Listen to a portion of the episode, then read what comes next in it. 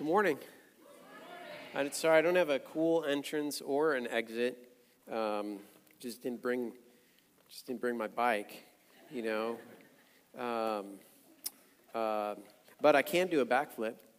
Yeah, yeah. You know, it's like the quickest backflip, like in the whole world.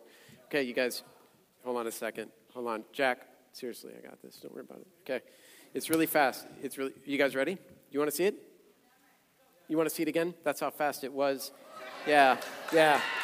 Okay, yeah. Watch out, dad jokes all day. Hey, um, I had a water bottle right here. no, I had one. Chad, there it is, Chad. Oh. Man, I just tell you, it's really great to be here um, with you guys this morning. Um, and let me say this with just uh, great hope and uh, great sincerity. Um, what you did this morning uh, is not very popular. Coming here is not, it's not trending. Um, you got out of bed. And uh, some of you, maybe it's like 20 minutes ago, but you know, that's not the point. You got up. You probably grabbed a bite to eat. Um, you maybe took the scriptures with you, and you, you walked to, to this place at this time. And for what? To open up yourself and your heart to God, the living God? To humble yourself before Him? To slow your life down enough to hear from the God of all creation a word that He has for you of hope for your life and that word is perfectly spoken through the scriptures. It reflects back to us without any distortion the true reality of our hope of a new life found in Him and in Him alone. It reflects back to us without equivocation, with no ambiguity, convinces us of God's infinite grace and justice convicts us of our own self righteousness before Him and of our desperate need for Jesus Christ. And I am so glad that you are here. And God is with us and He's with you. And He cannot wait to speak to you today, this morning. So let us bring ourselves as we are, with whatever it is that you came in here with this morning, bring ourselves to the overseer of our souls, as the Apostle Peter calls him. Would you guys pray with me? Lord, you. Lord, you tell us in your word in Isaiah 55, you say, Come, everyone who thirsts, come to the waters. And he who has no money, come buy and eat. Come buy wine and milk without money and without price. Why do you spend your money for that which is not bread, and your labor for that which does not satisfy? Listen diligently to me and eat what is good, and delight yourself in rich food. Incline your ear to me, and come to me hear that your soul may live. And Lord, in the best way that I know how, right now, Lord, I come to you. For my friends here, Lord, may they be open to the, the work that you want to do, not just today, but this year. Would they have a great sense of your, your rich, lavish love for them this morning? In the name of Jesus, we pray. Amen. Prayer, it seems, is uh, probably one of the most basic practices. Prayer is accessible, uh, it doesn't require any special knowledge or power. And on the surface, uh, we can be like, you know, um, prayer. Man, prayer? I know how to pray we can think, man, prayer is just elementary. They're like, oh, oh, I know how to pray. Now give me some deeper stuff. Like, give me something that, like, uh, something that, that, that, that, that, I can, that is going to be challenging for me because I know how to pray. Give me some more meaty things. And yet, I think because prayer is so accessible, it seems so foundational. I think in our lives it is, it is most neglected, except for like these exceptional individuals. Then we can think, man, I, I know how to pray. And, and yet, prayer gets neglected. And in the beginning of every school year, uh, I like to start us out with a, a theological topic and, and approach this topic very systematically. And last year, we talked about heaven. We, we talked about, well, heaven, right? Where, well, where is it? Where do I go immediately upon death? What will it, what will it be like? Will my dog be there? But what if I'm a cat lover? Is there any hope for me? And we took questions from you guys, you know, questions from the audience. Kurt, you remember this. You asked if, man, you're an Eagle Scout. Will you get to keep your Eagle Scout, Scout card? You remember that, Kurt? And I don't know. I don't know. Uh, Jake, right? Will I be able to keep my manly, manly man, man tattoos? Like, I don't know. I don't know what, you, what the resurrected body's going to look like, Jake, right? In heaven, will Jack be able to tell us what number's on the screen? Jack, what number is on the screen? False. Baby Bieber. There you go. That's right. he didn't see it. he didn't see it till now. And over the next five weeks, It'll catch up to you. Over the next five weeks, what I want to do is I want to begin to, to unpack and discover what the scriptures say about prayer. And, and I'm really looking forward to this. Um, I hope that this is going to be challenging, it's engaging and rewarding. You know, in the, in the gospel, both Matthew and Luke share an account where the disciples, they, they, they came to Jesus and they asked them this. They, they said, Jesus, teach us to pray. And what has been recorded there has been passed down for 2,000 years. When you pray, Jesus said, Say, Father in heaven, hallowed be your name. In other scenes like it, we're taught, we're taught how to pray. Um, but what is prayer? See, some will describe prayer as this dialogue, this conversation with God. See, prayer is when I come to God and communicate a verbal message to Him. Maybe that's, maybe that's what prayer is. Jesus said, when you pray, say, say this Our Father in heaven. And so, so prayer is this talking to God. Yes, definitely. That's part of it. But can it be distilled out even more? Are there any communication majors uh, out here? Any communication majors? I'm not sure. That's great. I'm not sure what the experts say, Emily, right? But they say what? A majority of our communication is actually what? Nonverbal, right? Nonverbal.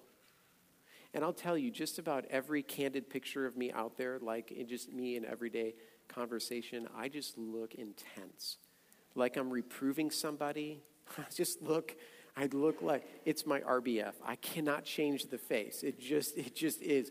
So if you're in conversation with me, right, and I'm looking like this, I'm probably feeling just fine. I'm not pissed. like, but it's just me, right? It, I can't help it. I try to smile more just to kind of soften it. But what if prayer? What if prayer is nonverbal? Can, can you pray without saying a word? Paul gives us insight here. As we distill down prayer, he gives us insight.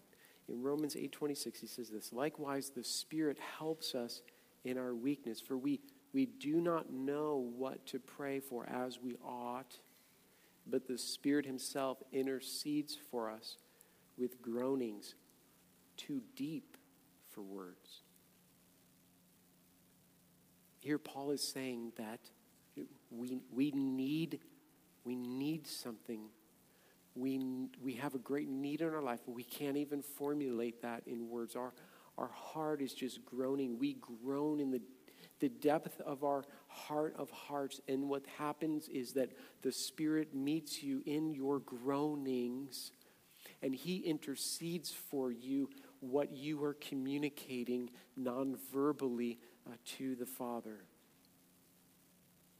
So prayer doesn't have to be this verbal dialogue. So, what is prayer? Prayer seems to be some sort of intentional message that gets communicated to God. And that message can be verbal, nonverbal. It can be written in a journal. It can be sung in a gathering. It can be sung in a shower. It can simply be tears that flow from pain or sadness or, or tears that are just there for God to collect and put in his bottle. And, and often when we think about prayer, we, we tend to think that prayer is, goes this way it goes from me to God. Like when I come before God, that my prayers, I'm praying, I'm communicating something to, to God. And the line of communication, it runs this way. But what if it's not really just this way at all? What if prayer or the line of communication, or when we distill prayer down, it is actually runs this way? What if prayer, what if the efficacy of prayer, the effect of prayer, the beginning and the end of prayer, what if the direction is mostly comes this way? You see, Jesus tells us in, in Revelation 3:20, he says, Behold, I stand at the door and knock. If anyone hears my voice and opens the door, I will come into him and eat with him, and he with me. If anyone hears my voice and does what? Opens the door. Picture, uh, picture your best friend right now. Do you got it? Like your, your, your, best, your best friend, your best buddy. Imagine that relationship that you have with them existing through the barrier of a door. It's late, and they, they, they text you, something just went down, like like uh, you know you broke up with a boyfriend or, or a girlfriend or something traumatic happens and so you get this text and you rush over and you ring the doorbell and you're waiting and they're they're still texting you and you're texting back and then you notice just this side of the door just this side of the threshold it's like your best friend is sitting right there. They're like they're like standing like you can see them like your foreheads are are on the windows looking at one another and you're like hey Open up. I want to be with you. Come on, let's talk. And, and what, you, what you hear is, we are talking.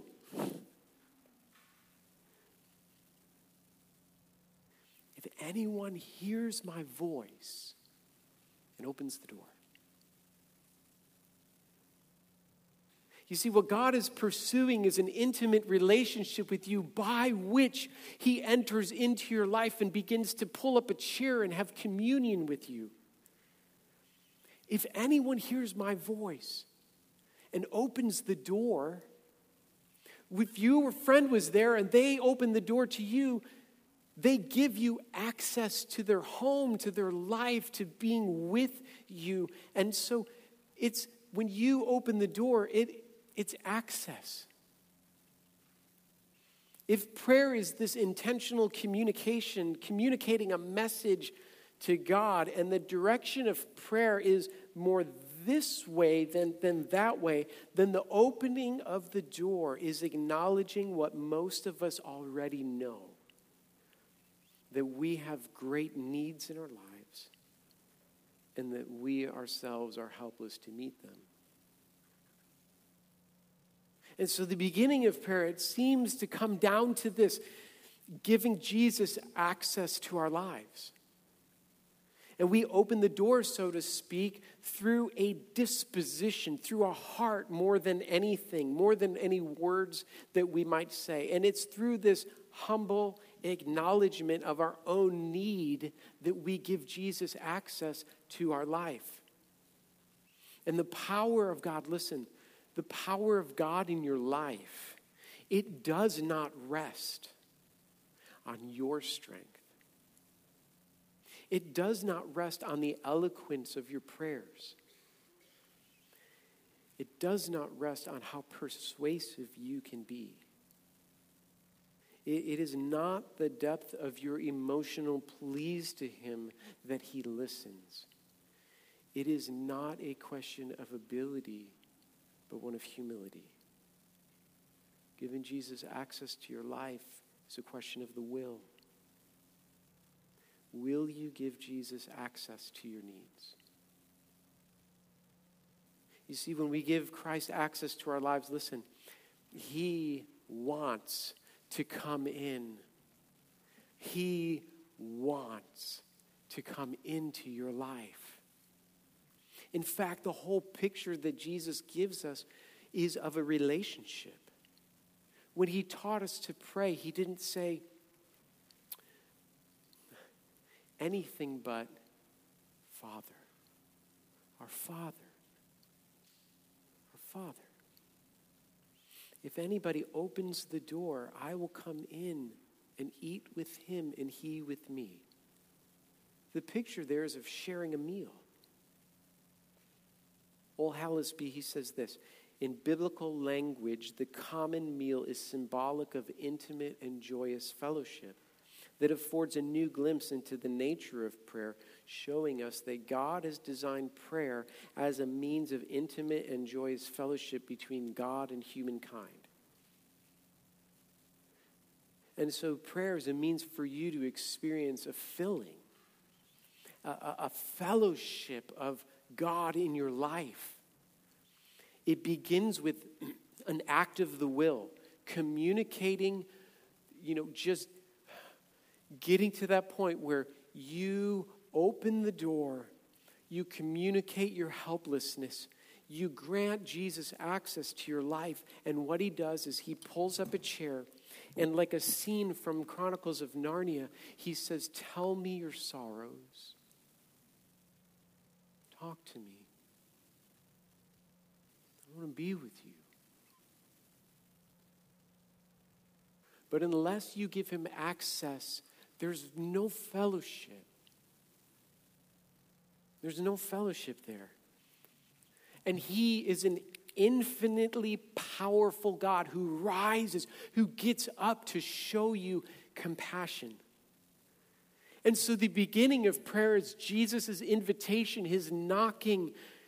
The beginning of prayer is this way, and it, and it culminates in God filling your life because you are helpless.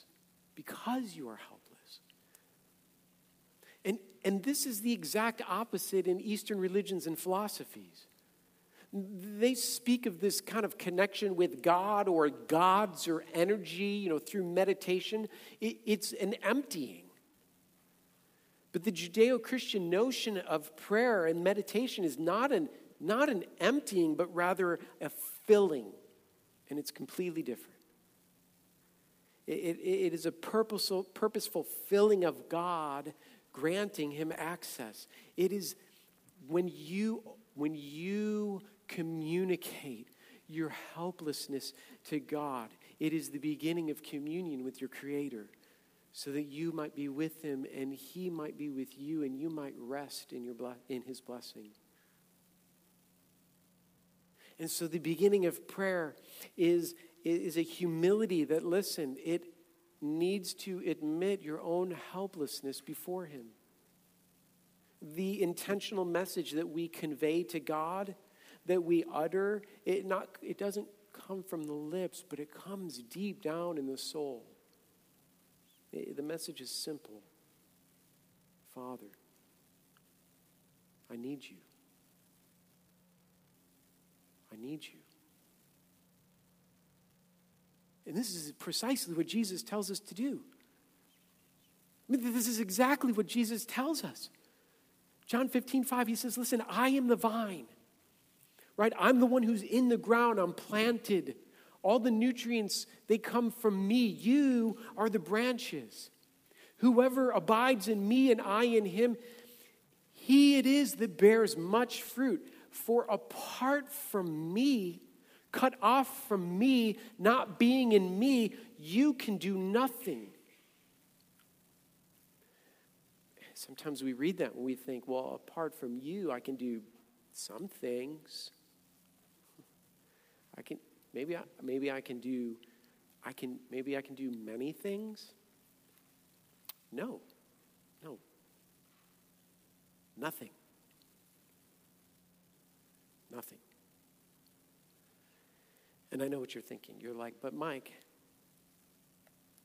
I put my pants on this morning. That's a thing, isn't it? Right? Or maybe some of you out there are thinking, don't tell me what, to, what I can or can't do. Right? And, and to which I respond, you know, calm down, Morgan. Where's Morgan at? Just calm down, okay? Nobody's telling you what to do.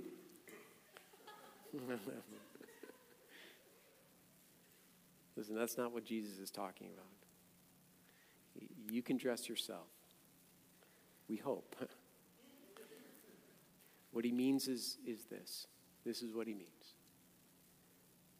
You and I are dependent creatures.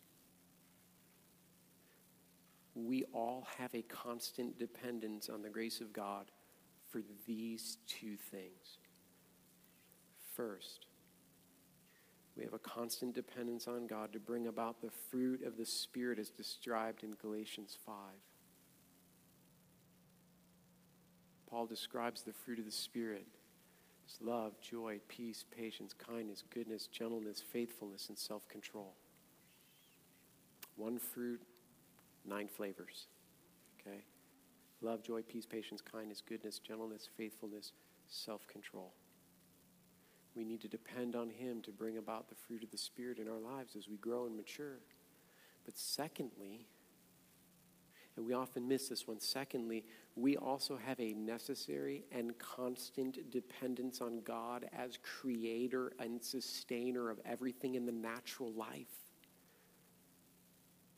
So, apart from Christ, we can do nothing that will be pleasing to Him, nothing that will produce the fruit of the Spirit, and we need His common grace, His faithfulness to us Uh, in every sunrise, every good and perfect gift.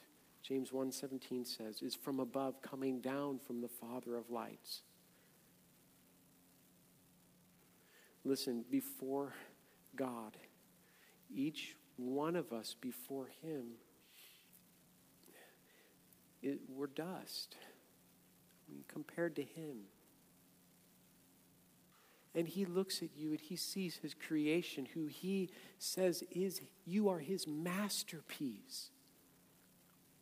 He, but He knows who we are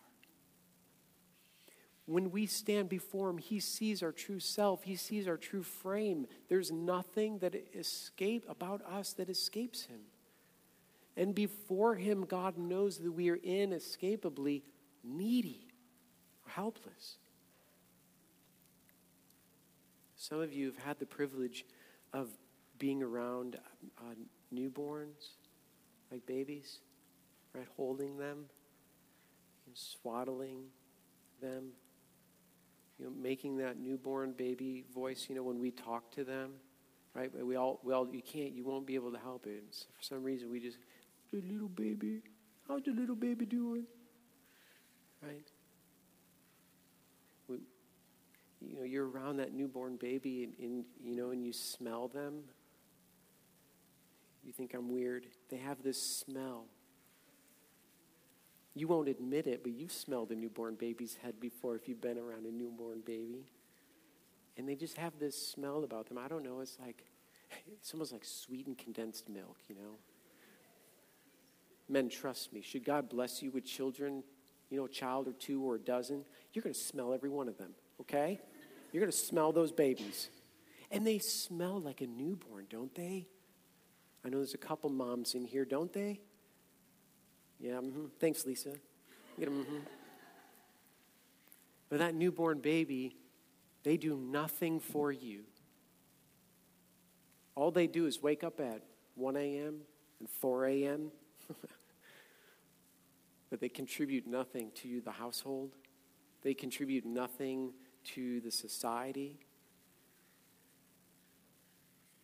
They're just, just babies. And when you become a parent, you listen, you will know your child's cry. You're going to know it. In a room full of crying kids, you're going to be like, that's mine, right? You're going to hear all these kids crying, and it's going to just be white noise. And then all of a sudden, you hear cry of your kid. And you're like, who did what to my kid, right? That's sometimes me, you know. Right? I'm like, what's going on?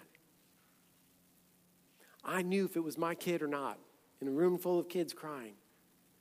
You know, and the tears are there and they're just, you know, they're, they're just crying. You know, that infant cry, you know, it's kind of helpless and gasping, and they're like, eh. and, and, and, and they're, they're, they're telling us something. And you begin, as a parent, you morph into like detective mode. Because that baby cannot communicate one intelligent word to you, but we understand their plea. And the first instinctive thing you do is what? You pick up the child and you hold them. And if they're still crying, then you kind of do a little diaper check, right? Okay, that checks out, that's clean. You check the clothes to see if is there anything tight? Did they get kids? They can do funny things with their clothes. They get twisted? They get a leg caught? You know, something causing dis- discomfort? Nope. Well, then it's just grab a bottle or hand off to mom. You know, it's the 24 7 food distribution center, right? and either of those solves it, usually, right? Usually solves it. You see, when the cry of a child's helplessness hits the ears of a parent, a good parent rushes in to meet those needs. And when we open up the door of our heart in a cry of helplessness, our cry and appeal is not lost on the Father heart of God. When we cry in our helplessness, it, that cry is not lost on the Father heart of God. And when He hears your call, He, God never thinks, You, Kurt? Again? Again? That's five times today.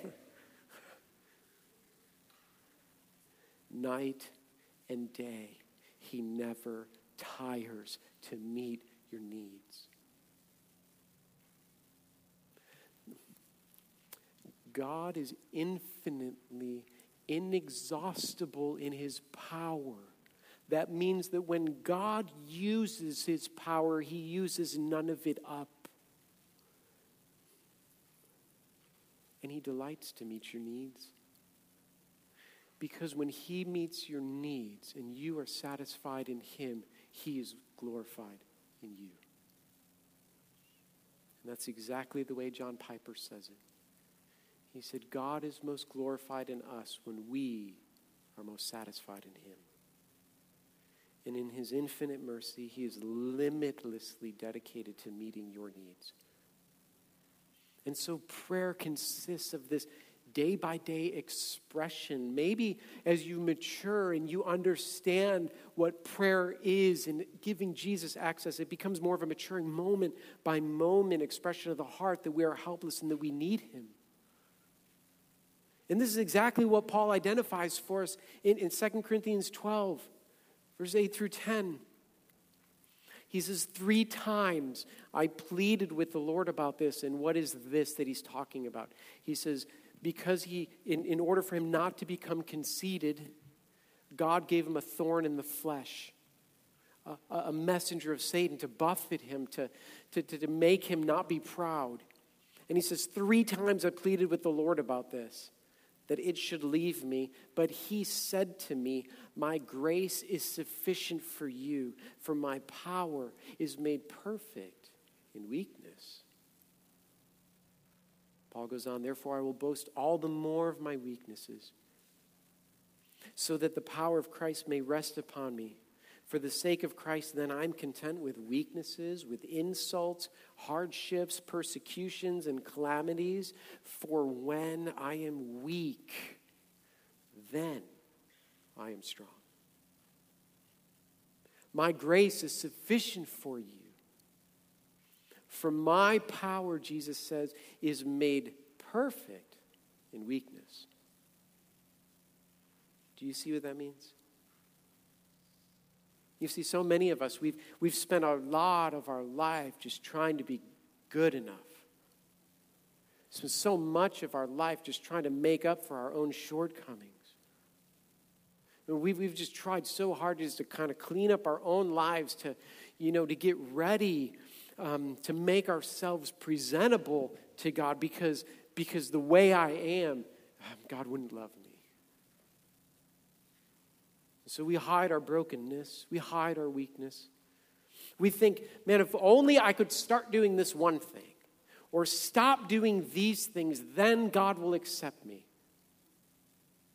And, we just mistakenly think that it, it's some measure of, of works that we do, some measure of goodness that we bring to the table. That, that if you could show God what you're really capable of, and you could do a couple things good, then he would accept you. And what you miss is you don't realize these two things. First, this is the height of pride in your life. So you think that you could merit God's favor. That if you were good enough, then what? God would love you? Yes. But then God would owe it to you to love you. Sometimes in our own goodness, in our own, when we try to pull our lives together and make ourselves presentable to God, what we do is that our goodness, in our goodness, we put God in our debt. He has to love me. He has to forgive me because you deserve it. And what happens there is you mistakenly have mixed the language of grace, which is forgiveness, with the language of merit, living a good life. It's a false end, it's a dead end. It doesn't lead to anywhere, it will not heal you, it will not give you hope. Romans 5 8 says this For while we were still sinners, while we were still sinners, Christ died for us. You see, while we were opposed to God, while we were still bargaining with Him, while we were still kind of making ourselves presentable, indeed, while we were still hating God, He came to take away the penalty of your rebellion. Christ the Savior, He, he died for you, for me. See, God didn't wait. He didn't, you want to get yourself together? God didn't wait for you to get to yourself together. He didn't wait for you to pull yourself up by your bootstraps. He didn't wait for you while you still were opposed to Him. He died for you in the midst of your greatest and most desperate needs. He stretched out His arms and He invited you to come to Him so that you could live. And that's what the cross is all about. At the feet of the cross are those who have given up their ways and trusted not in their self righteousness, not in their own goodness, but in the righteousness of Jesus to justify and forgive us so that we can truly live. It is a cry of helplessness, of neediness. And, and this whole time, as I'm kind of describing the prayer is giving access to your life to Jesus, and that, and that you don't need you don't need, there's nothing that you need to do to make yourself look good in His eyes, but just the, the cry, the heart that says, Jesus, I need you. If I'm describing you, perhaps the Spirit of God is, is just calling you to come to Him and lay down your strength and admit your weakness so that you can pass from death to life, from darkness to light, from, from being lost to being found. And none of us need to go to God and pray in such a way so that God would be interested in us. You, don't have to say any special words. The beginning of prayer is not like um, saying some special words the right way because that's more like an incantation. You don't, you don't have to, the beginning of prayer is not, you know, have you noticed in prayer that, you know, you're hanging out with your buddy and you guys are talking about this, that, and the other, and all of a sudden it's like, your heavenly Father. We, you're like, what just happened? like, right? You don't have to change your tone of voice for God to somehow hear you, hear the cry of your heart. You, you must not even in prayer get yourself to some sort of spiritual destination. The beginning of prayer is not like first getting yourself right into a state of like holiness so that God will listen to you. There, there's no spiritual cartwheels or somersaults that you need to do that God would then take notice of you. There's no other form of pretense is necessary.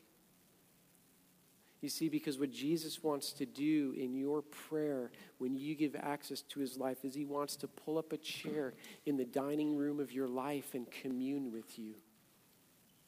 He wants to be with you.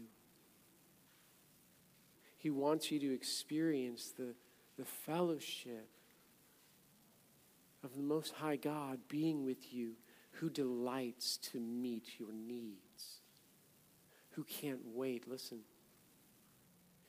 can't wait to do good to you.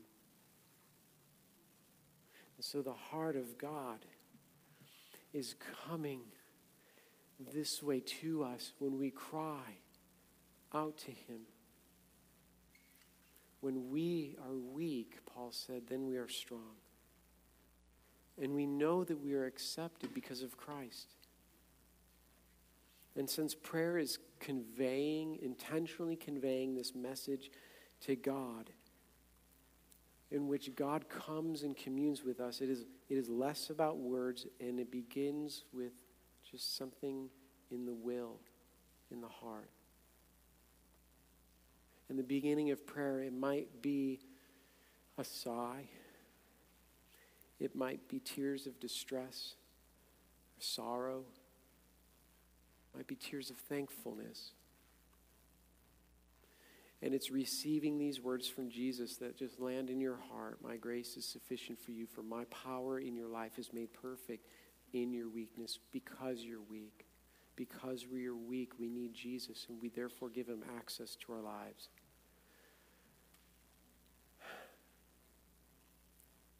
And when we come to this point, when we come to this point of just letting prayer be this communion with God, man, it becomes a place of rest for our soul.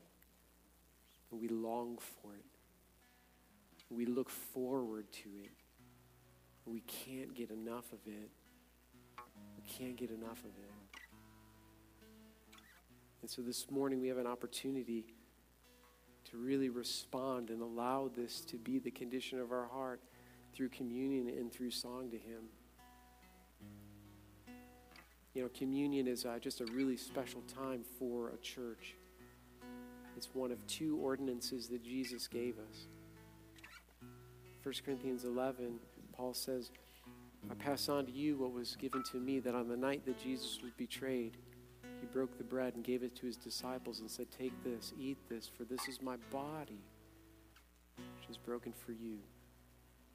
In the same way, he took the cup and said, Take this, drink this. This is the blood, my blood, the blood of an everlasting covenant. See, when, when John the Baptist or baptizer, when he saw Jesus, he said this Behold, the Lamb of God who takes away the sins of the world.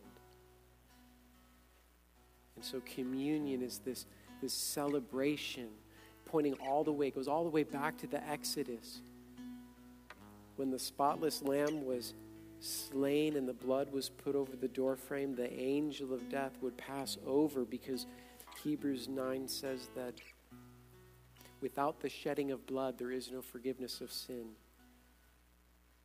So Jesus was inviting his friends to take and eat a new everlasting covenant. His body will be broken. He will destroy sin in our lives. He will destroy death by raising from the third day. And so we come and we take this tangible piece of bread. tastes good. And we acknowledge that Jesus, your body was broken for me. I need that. And here we just say, go ahead and dip it in the juice that stands, symbolizes his blood. His blood that was poured out for you to make an everlasting covenant with you, that he will never leave or forsake you. That just as he was raised from the dead at the last day, when he comes to judge the living and the dead, you too will be raised to life. But if you don't believe that, and you're wrestling with that here, and you've never come to a place where you say, Jesus, you paid it all for me. There's nothing more that I need to do. You've never come to that place of giving Jesus access to your life, that by faith you've trusted in Him. Then this is what this is all about. You don't, you don't have to pretend, you don't have to be a part of the group. You just have to know that this isn't for you. And, and, in Cornerstone, we, we practice open communion, which is if you are a follower of Jesus who has placed trust in Him, you're welcome to come and take communion with all of us here. And we will do that during worship. So at any point during worship, you want to get up and you want to tell God, give Him access to your helplessness, your weakness, that He might be strong in your life, thanking Him for the cross. I want you to do that. But if that doesn't describe you, then just sit back. Just think about the words that I'm sharing. Come talk to me. And if you need prayer, the staff and corner leaders will be on the sides here. We'd love to pray for you as we enter into the next several weeks of continuing to look at what prayer is that we might build a beautiful prayer life with God. Would you guys stand with me as we enter into a time of worship and I pray?